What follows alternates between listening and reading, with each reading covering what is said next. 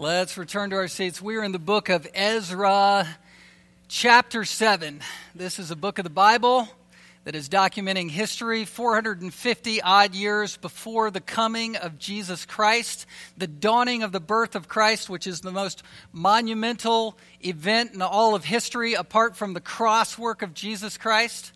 And then we have an event coming, which is the soon and coming return of Jesus Christ. This sort of is the preamble of all of that. 450 years before Christ comes, you have Ezra on the scene, leading for God, establishing temple worship that is foreshadowing the coming of Christ. We like the Bible at Anchorage Grace Church, right? So let me read a lot of it to us right now. Ezra chapter 7, verses 1 through 10. Now, after this, in the reign of Artaxerxes, king of Persia, Ezra, the son of Seraiah, son of Azariah, son of Hilkiah, son of Shallum, son of Zadok, son of Ahitub, son of Amariah, son of Azariah, son of son of Meraioth, son of Zerahiah, son of Uzzi, son of Bukai, son of Abishua, son of Phinehas, son of Eleazar, son of Aaron the chief priest, this Ezra went up from Babylonia. He was a scribe skilled in the law of Moses that the Lord, the God of Israel, had given. And the king granted him all that he asked, for the hand of the Lord his God was on him. And there went up also to Jerusalem in the seventh year of Artaxerxes the king some of the people of Israel, and some of the priests and Levites, the singers and gatekeepers, and the temple servants. And Ezra came to Jerusalem in the fifth month, which was in the seventh year of the king. For on the first day of the first month he began to go up from Babylonia. And on the first day of the fifth month he came to Jerusalem, for the good hand of his God was on him. For Ezra had set his heart to study the law of the Lord and to do it, and to teach his statutes and rules in Israel. Ezra was a leader. Ezra was a spiritual leader, a standout man who God chose to use to reform the spiritual life of his people in Jerusalem.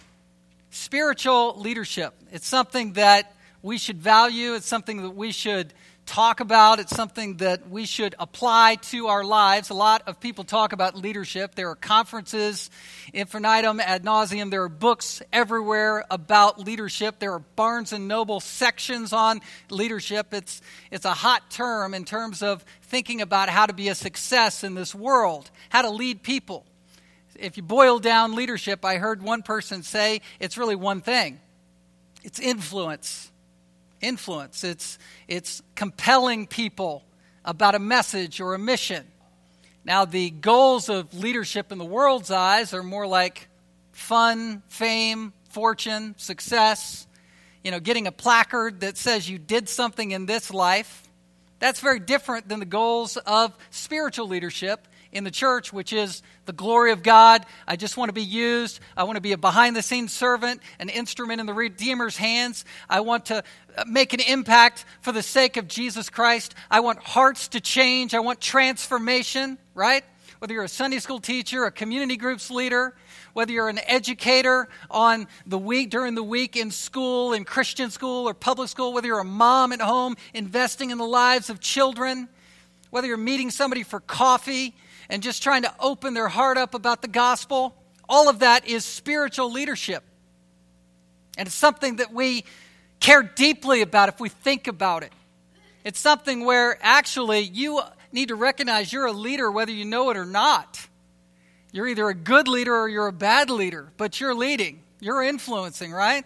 Yeah, you're either present at the dinner table connecting with your kids and wife, or you're not. You're a bad leader influencing poorly, or you're engaged, you're involved, you're caring about people, you're, you're actively leading.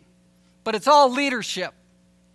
J. Oswald Sanders said it best. He said in his book, Spiritual Leadership, the classic text, the one line is worth the book. Everything rises and falls on leadership. It does.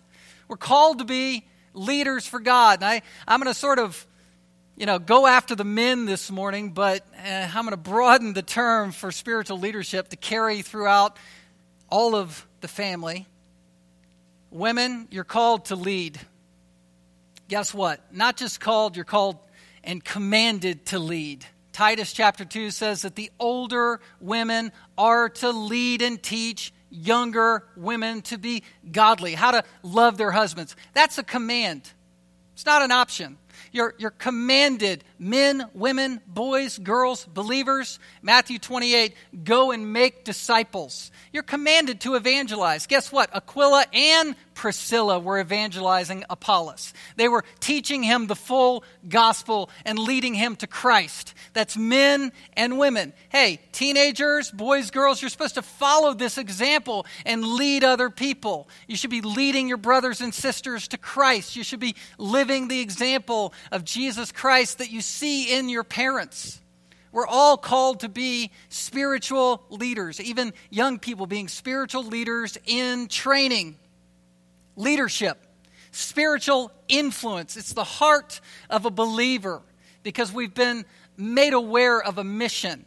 And we're saying, hey, I need to grab my backpack and grab my gun now and be on mission. There's no sort of sideline role in the Christian life. We're called to be leaders. Now, leadership is defined differently um, in the teachings of Christ than the world teaches. Jesus said in Matthew chapter 20, I didn't come to be served, but to serve and give my life a ran- as a ransom for many. Second member of the Trinity, King of Kings, Lord of Lords, eternal God shows up and he says, I want to be a servant. I want to serve. I want to give my life away in self sacrificial service. That's leadership. That's, that's how you change the world. That's how you change people's lives. That's how you multiply kingdom effect by having that kind of influence. The, the difference between a worldly leadership model and a spiritual leadership model is the goal is different. The glory of God, heart transformation.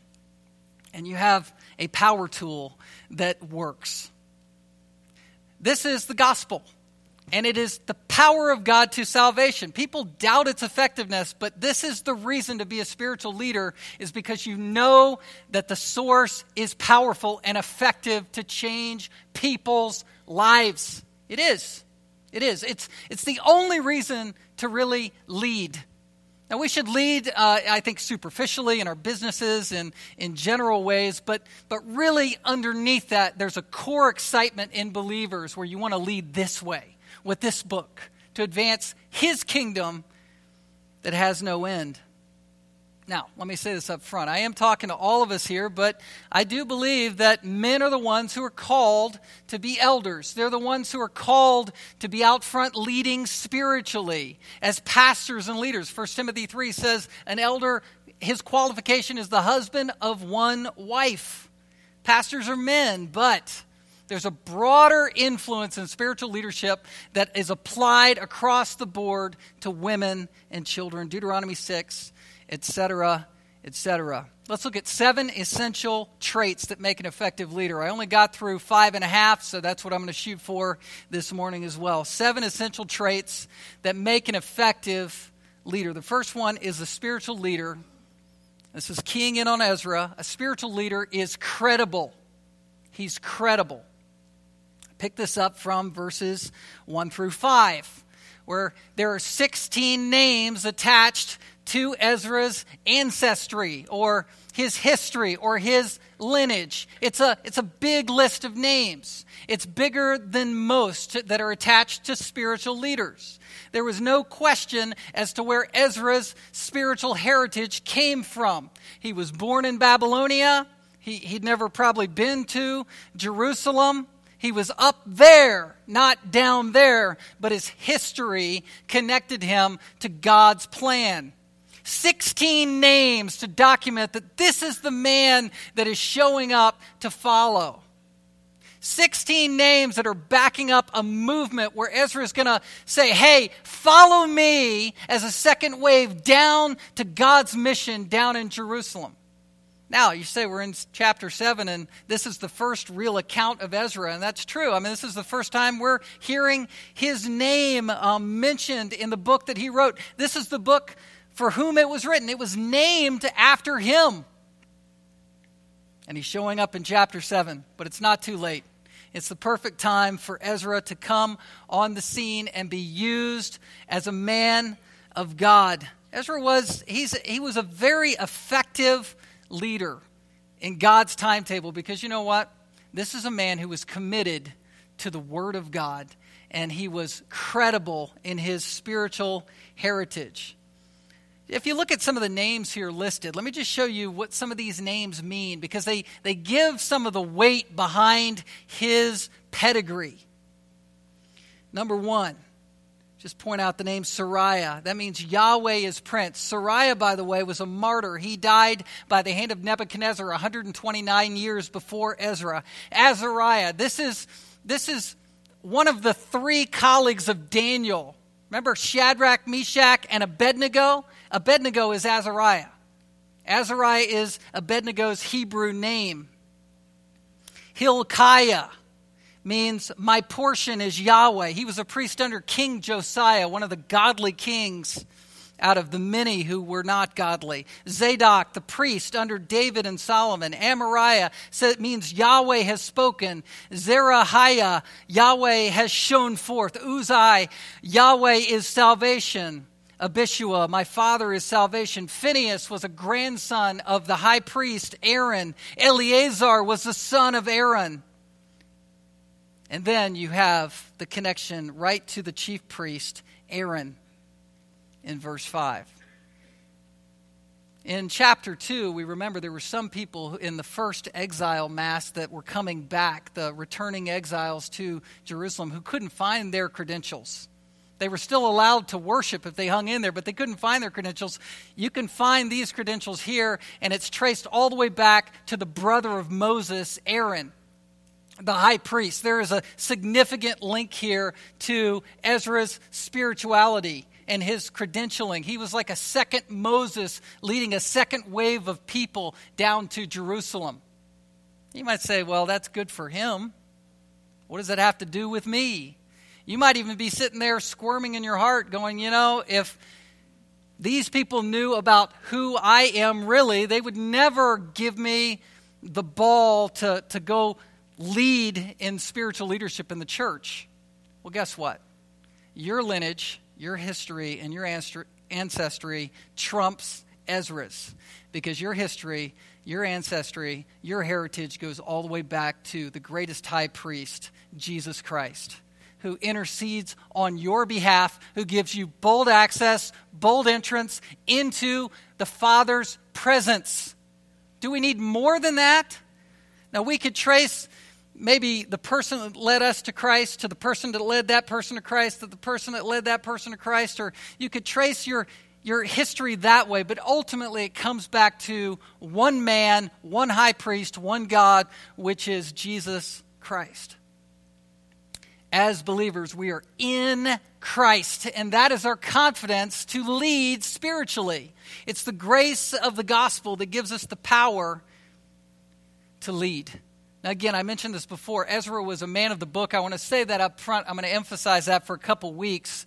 The reason he was showing up and the reason he was credentialed was this. Um, the, spirituality is always fraught with dangers to go adrift, right? To, to lean this way or that way, like an old car that's got bad alignment. It's like the effects of the fall and sin. It's always veering us one way or the other. You ever driven a car like that where if you don't have your hand on the wheel, it's going to go off? Well, God put Ezra's hand on the wheel at this point, and he was leading Ezra down there to help these people out. If you look at verse 1, it says, Now after this, there had been a dedication that we talked about last week of the temple being built. There was great ceremony in the Passover and the Feast of the Unleavened Bread. But all of that had begun 60 years ago. That was in place 60 years before chapter 7 takes off. So there's a lot that's happened. In between chapter 6 and 7 is the book of Esther. That's the history of what was going on under Ahasuerus. There was a, a lot of things that were happening where the people of God were unsteadied and unstable, and they needed the baseline of the Word of God back in their lives. As a uh, former surfer, I'm 40 now, so I can't say I surf anymore, but a former surfer, um, I used to go out as a teenager into the icy waters of the Atlantic Ocean in the wintertime. And I would typically go out when there was a storm because the waves didn't get big unless it was stormy. And when there's a storm, there's a great drift that goes along. If you've ever been out in the ocean um, far enough out, you know that there's sort of this subtle, almost undiscernible drift sometimes where you get swept down the coast and you're unaware of it. And so, what you do when you're sitting out there is you concentrate on the waves on the horizon, but you're also looking back at, at, the same time to find a marker, to find some sort of point of reference so that you know how far you've drifted down. And when it's cold, you, you want to know that because if you drift down the beach a half mile, which I've done before, you got to get out. And if you're freezing to death and running on hard ground back to your car, that's an unpleasant venture for you, right?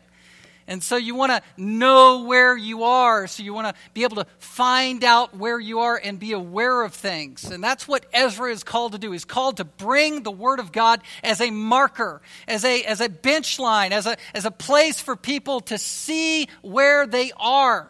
We get caught up in our day to day in life, and we need to hear a word from God to reorient ourselves to where we are, to be conscious of our surroundings to be conscious of our spiritual life and where we're going. Well, that's what this man was called to do. It's 80 years since these exiles, um, these, these people, this first 50,000 came back from Babylonia. They, they had established the temple, and it took them 20 years to do that. And so now Ezra comes on the scene, and his reputation is in place based on this background. And you say, Look, I don't have a background like that. Well, again, I want to tell you, being blameless, as 1 Timothy 3 calls all spiritual leaders to be, being blameless is not being perfect. It's talking about the direction of your life, not the perfection of your life. We're talking about something that's not earned, it's something that's observed in a life by the grace of God. When the grace of God is in your life, there's covering from past sins. When the grace of God is in your life, there's blessing in your life to lead and multiply into the lives of others.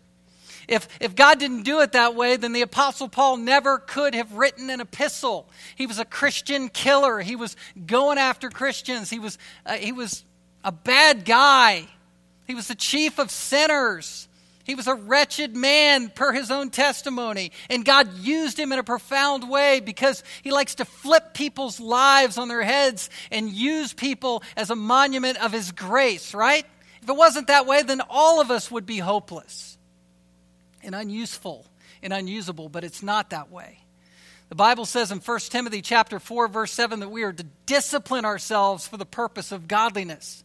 We're to get in the gym spiritually. We're to grow. We're to know the Word of God to grow. And as we know the Word of God to grow, then we begin to reproduce the Word of God in other people's lives. And that comes out of a credible reputation. It's built over time. Timothy. Timothy was, was sort of meek and mild you can sort of infer from 1st and 2nd timothy and titus well the 1st and 2nd timothy specifically about timothy he was he was sort of shrinking back and paul said listen stir up the gift that's within you. Remember that there was the laying on of hands. There was affirmation that you need to move forward for the kingdom work. You need to be like a navy seal and be all in for the kingdom of god. And that's what timothy did. He took on a hard mission establishing and leading the church of Ephesus. But you know where it all began? 2 Timothy chapter 1 talks about two people that led Timothy in his spiritual life from infancy. It was grandma and it was ma. It was, it was Lois and Eunice. Lois, his grandmother, and Eunice, his mother.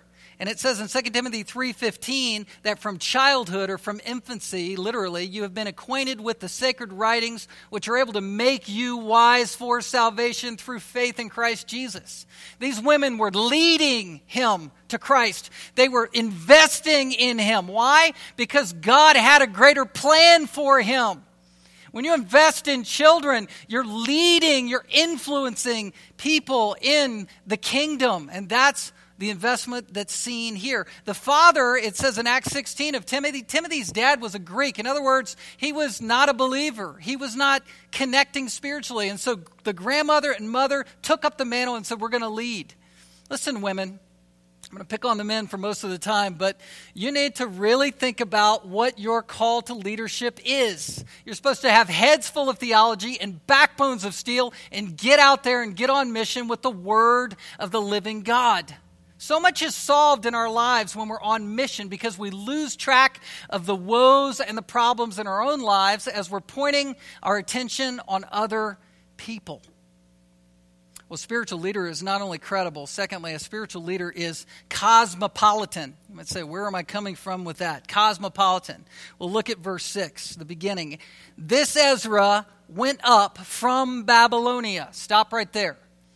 Again, I've said it before. Ezra was born, he was born in Babylon. That first wave of Hebrew children came up, and Ezra was a product of that and was born there. Now we know that his connection is deeply Hebrew. He's grounded in a Hebrew lineage. He's a scribe. We're going to learn about a man of the Word of God. So he wasn't just sitting back idle, just saying, Well, I'm part of Babylon. I don't care about my heritage. I don't care about the Word of God. He cared deeply about it. He was skilled in the Scripture, and that's my next point. Let's stay here, though. He was also a person who could speak to the king, he could speak to a pagan king. He could go eyeball to eyeball with someone who was not like him and connect with him. And he gained respect because he was a man who was learned in the scripture. And so he had respect behind him, but he had connection with the king. He was able to ask him for things. He was able to have an audience with the lowercase k, King of Kings on the earth. This is Artaxerxes the, Artaxerxes the first, the ruler of the cosmopolitan world at the time. And Ezra had an audience with him. You might say, look, I, you know, I don't connect with all kinds of people. I, I don't get that kind of person or this kind of person. Well, that's the beauty of involving yourselves in community groups or small groups or home groups. Why do you go into an environment like that? Well, you do that because you're going to immediately be mixing with people that you would naturally mix with. And it's your opportunity to see that the Word of God is real, is powerful, and cuts through personality differences. It cuts through people who come from different backgrounds. It cuts through all kinds of things and gives you an opportunity, gives you a bridge to talk to people and influence people. That's being cosmopolitan. Paul said, I became all things to all men that I may win some. He, he even he said, Look, for people who were weaker, who were under the law, I acted weaker for them. I was sensitive to them. If they were a little bit more narrow minded, I became a little bit more narrow minded. For people who were free, I became a little bit more free. Why do you do that? Well, it gets you out of your comfort zone. You do that because you, you want to reach the world with the word, you want to reach all kinds of people. And he was cosmopolitan. There's neither Jew nor Greek, barbarian, Scythian, male nor female. In the body of Christ, we're co equal heirs. You say, I don't like talking to women or I don't like talking to men. I am uncomfortable. You know, there's a, there's a bridge, there's a natural bridge that comes when you begin to use the Word of God and you become a full orbed leader. Number three, you're credible, you're cosmopolitan, and thirdly, a spiritual leader is capable. Is capable. Look down at verse 6 again. He, Ezra, was a scribe skilled in the law of Moses that the Lord, the God of Israel, had given. Stop there. He was a scribe. Now, a scribe in Scripture is not always a good thing. You didn't want to be a scribe and Pharisee that Jesus rebuked in Matthew 23. In Matthew chapter 23, he says, Do not do what they do. They preach, but do not practice. Don't be like them. You don't want to be a hypocrite. A scribe also could sound like a boring job. Baruch is noted uh, as Jeremiah's amanuensis, the guy who wrote down what Jeremiah preached. Um, this is talking about something more than that, something more than just a recorder or a compiler of data. That's not what a scribe is in, in the case of Ezra. Ezra was a man who was skilled. Do you see that word? He was a scribe who was skilled in the law of God. In other words, he knew how to grab up scrolls, read them, interpret them, explain them, and build a bridge from what the scripture meant when Moses wrote it to what it means to the child of God. That's what we're going to find in Nehemiah chapter 8 when he opened the Word of God and explained the Scripture. He gave the sense of the Scripture. It's an exciting thing to do to open the Word of God and grasp it at a level that you can, you can not only explain it, but you can give meaning in the heart of another person for what it meant to what it means to them. And then you watch it change their lives as it first changed yours.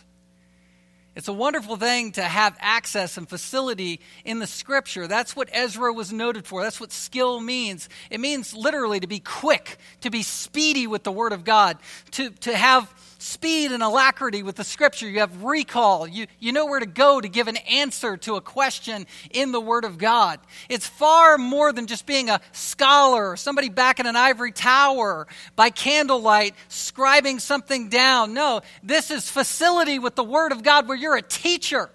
And for those of you who teach, you understand the wonderful blessing it is to be accountable to stand up and teach because you have to know it so well first in your own life to be able to teach it and for it to be able to transfer into the heart of someone else.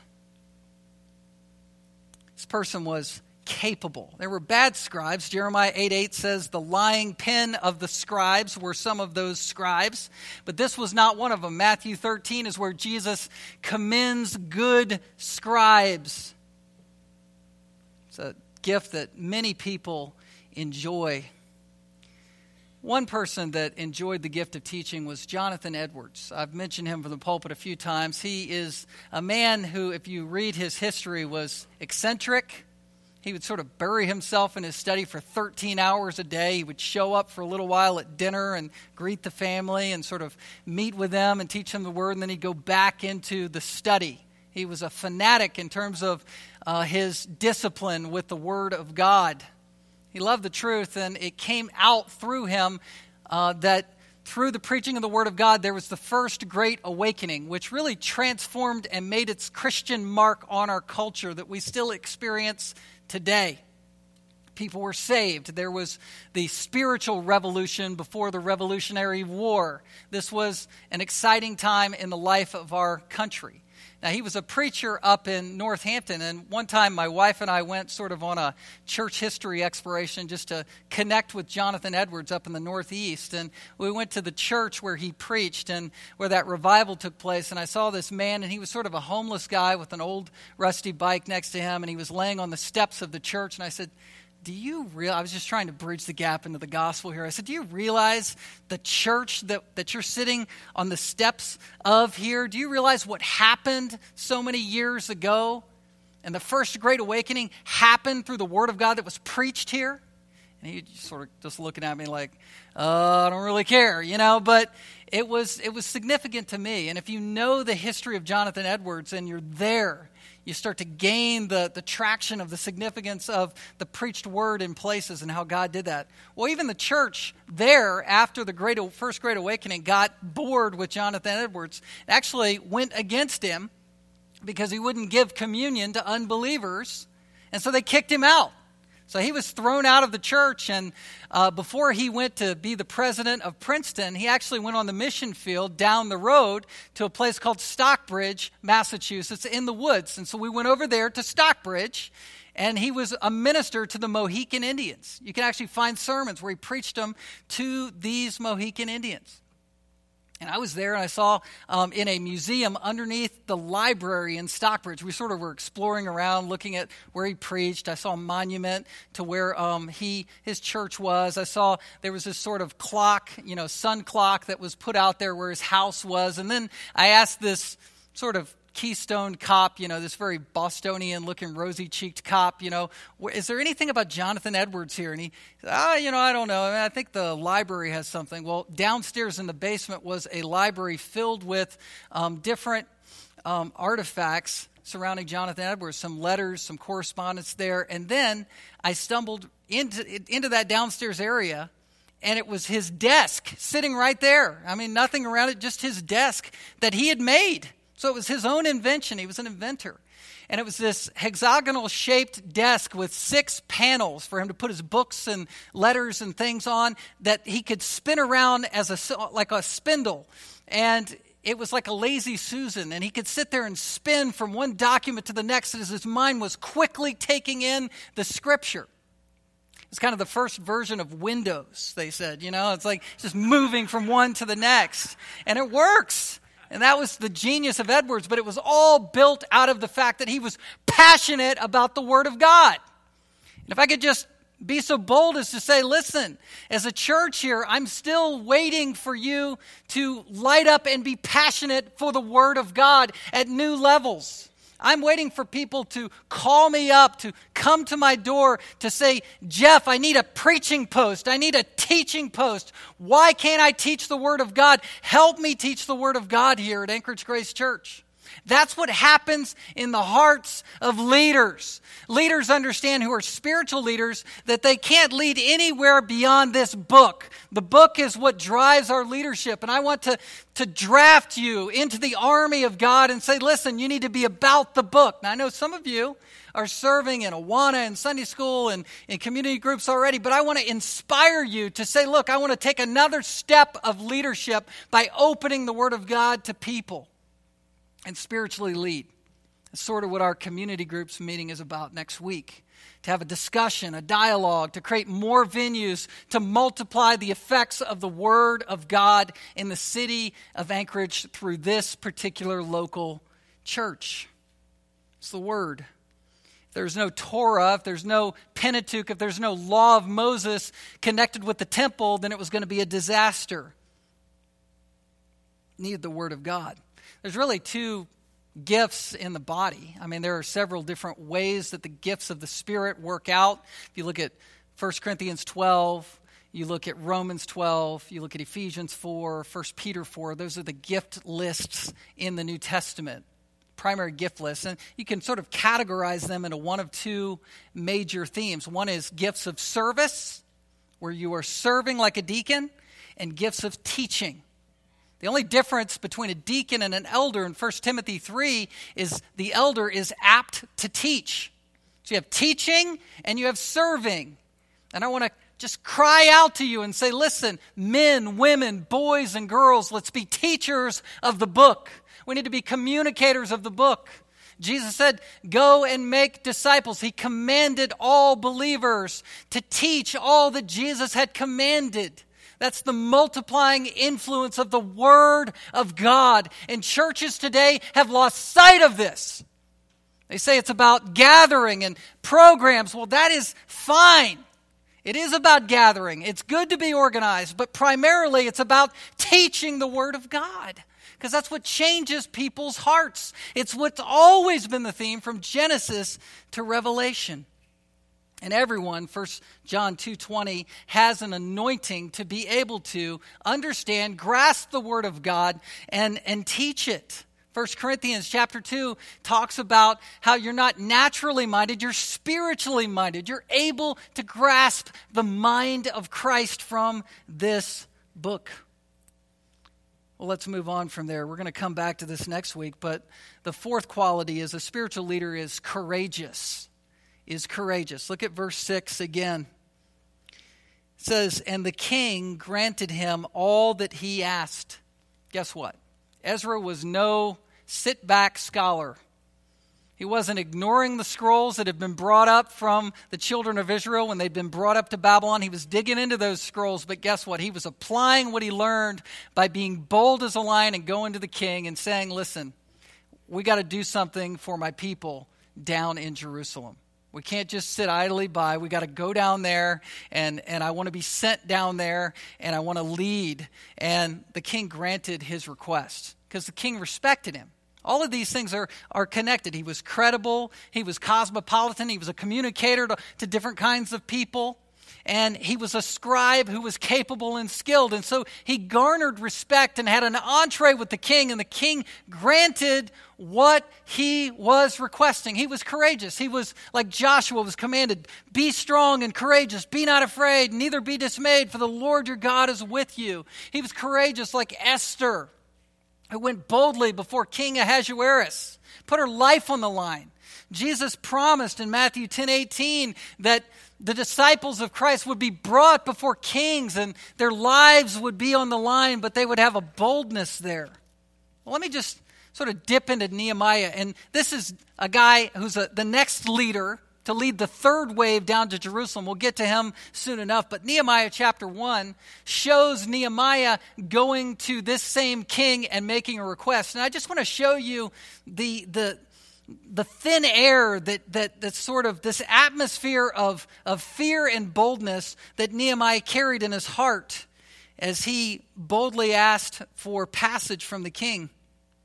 Nehemiah 1 3, it talks about the remnant who had survived the exile and had been and had gone down to rebuild the temple and how there was trouble and shame and Jerusalem was broken down again and the gates were destroyed with fire.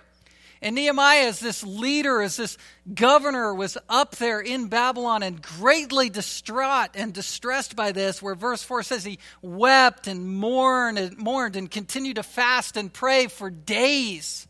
So he called a fast with his colleagues and he was praying, Lord, give me the opportunity, give me the boldness, give me the courage to just go to that king, put my life on the line, and ask to go down there and give leadership. Help me, Lord.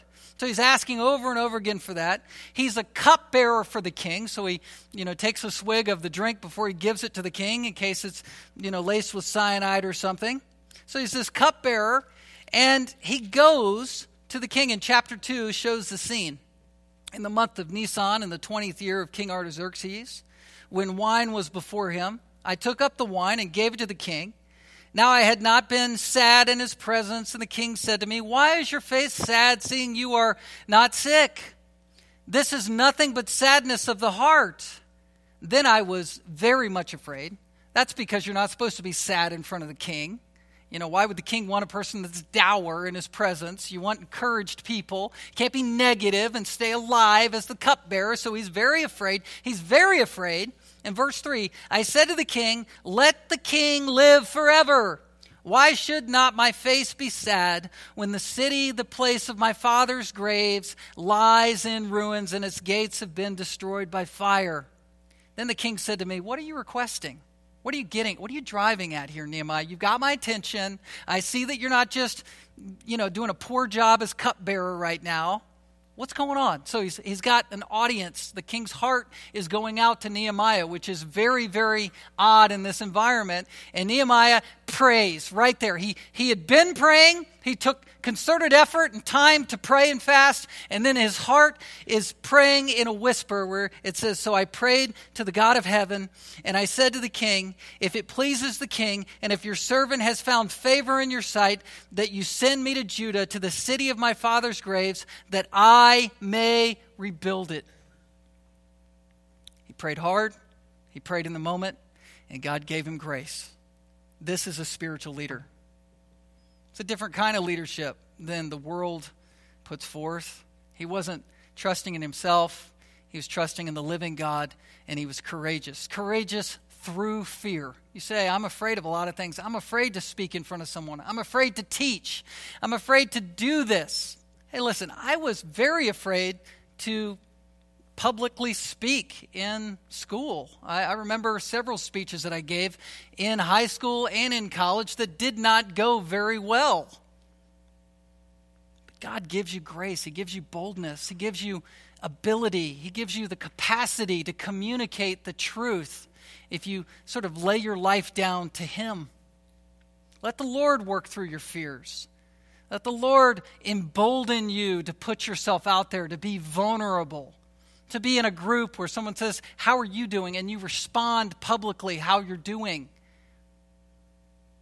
That's spiritual. That's what the Lord does in His body. It's the one another's ministry where you reach out to each other on a heart to heart level. Well, again, spiritual leader is someone who is courageous, is someone who is capable, is someone who is cosmopolitan, is someone who is credible. These all link together. And then at the end of verse 6 in Ezra chapter 7, a spiritual leader is consecrated. Consecrated. Look at the end of verse 6. It says, For the hand of the Lord his God was on him.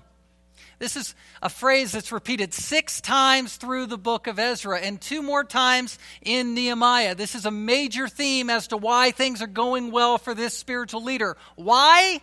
Because God's blessing was on this person's life, God's hand was on him.